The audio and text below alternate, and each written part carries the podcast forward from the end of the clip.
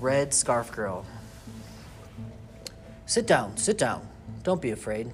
Chairman Jin pointed to the empty chair. These comrades from your father's work unit are just here to have a study session with you. It's nothing to worry about. I sat down, dumbly. I had thought about their coming to my home, but never imagined this. They were going to expose my family in front of my teachers and classmates. I would have no pride left. I would never be an educable child again. Thin Face sat opposite me with a woman I had never seen before. Teacher Zhang was there too, his eyes encouraging me. Thin Face came straight to the point. Your father's problems are very serious. His cold eyes nailed me to my seat. You may have read an article in the Workers' Revolt that exposed your family's filthy past. I slumped down in my chair without taking my eyes off his face. In addition to coming from a landlord family, your father committed some serious mistakes during the anti rightist movement several years ago, but he still obstinately refuses to confess. His cold manner became a little more animated. Of course, we won't tolerate this. We have decided to make an example of him. We are going to have a struggle meeting of the entire theater system to criticize him and force him to confess. He suddenly pounded the table with his fist. The cups on the table rattled. I tore my eyes away from him and stared at the cup instead.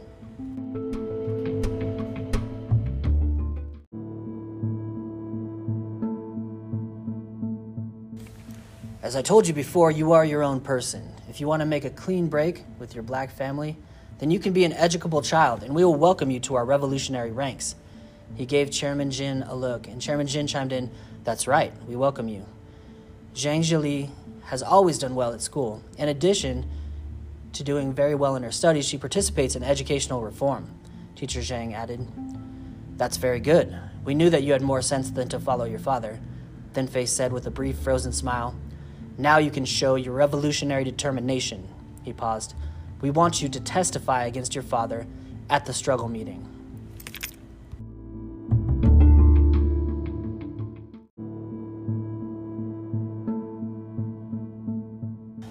I closed my eyes.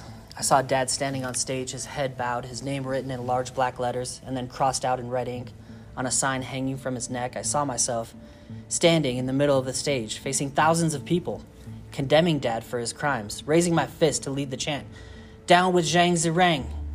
I saw Dad looking at me hopelessly, tears on his face. I, I, I looked at Teacher Zhang for help. He looked away. The woman from the theater spoke. It's really not such a hard thing to do. The key is your class stance. The daughter of our former party secretary resolved to make a clean break with her mother. When she went on stage to condemn her mother, she actually slapped her in the face. Of course, we don't mean that you have to slap your dad in the in the face. The point is that as long as you have the correct class stance, it will be easy to testify. Her voice grated on my ears. There is something you can do to prove you are truly Chairman Mao's child. Thin Face spoke again. I am sure you can tell us some things that your father said and did that show his landlord and rightist mentality. I stared at the table, but I could feel his eyes boring into me. What can you tell us? But I don't know anything, I whispered. I don't know. I am sure you can remember something if you think about it, Thin Face said. A man like him could not hide his true beliefs from a child as smart as you. He must have made comments critical of Chairman Mao and the Cultural Revolution. I am sure you are loyal to Chairman Mao and the Communist Party. Tell us! But my father never said anything against Chairman Mao, I protested weakly. I would tell you if he did. My voice grew stronger with conviction. He never said anything against the party.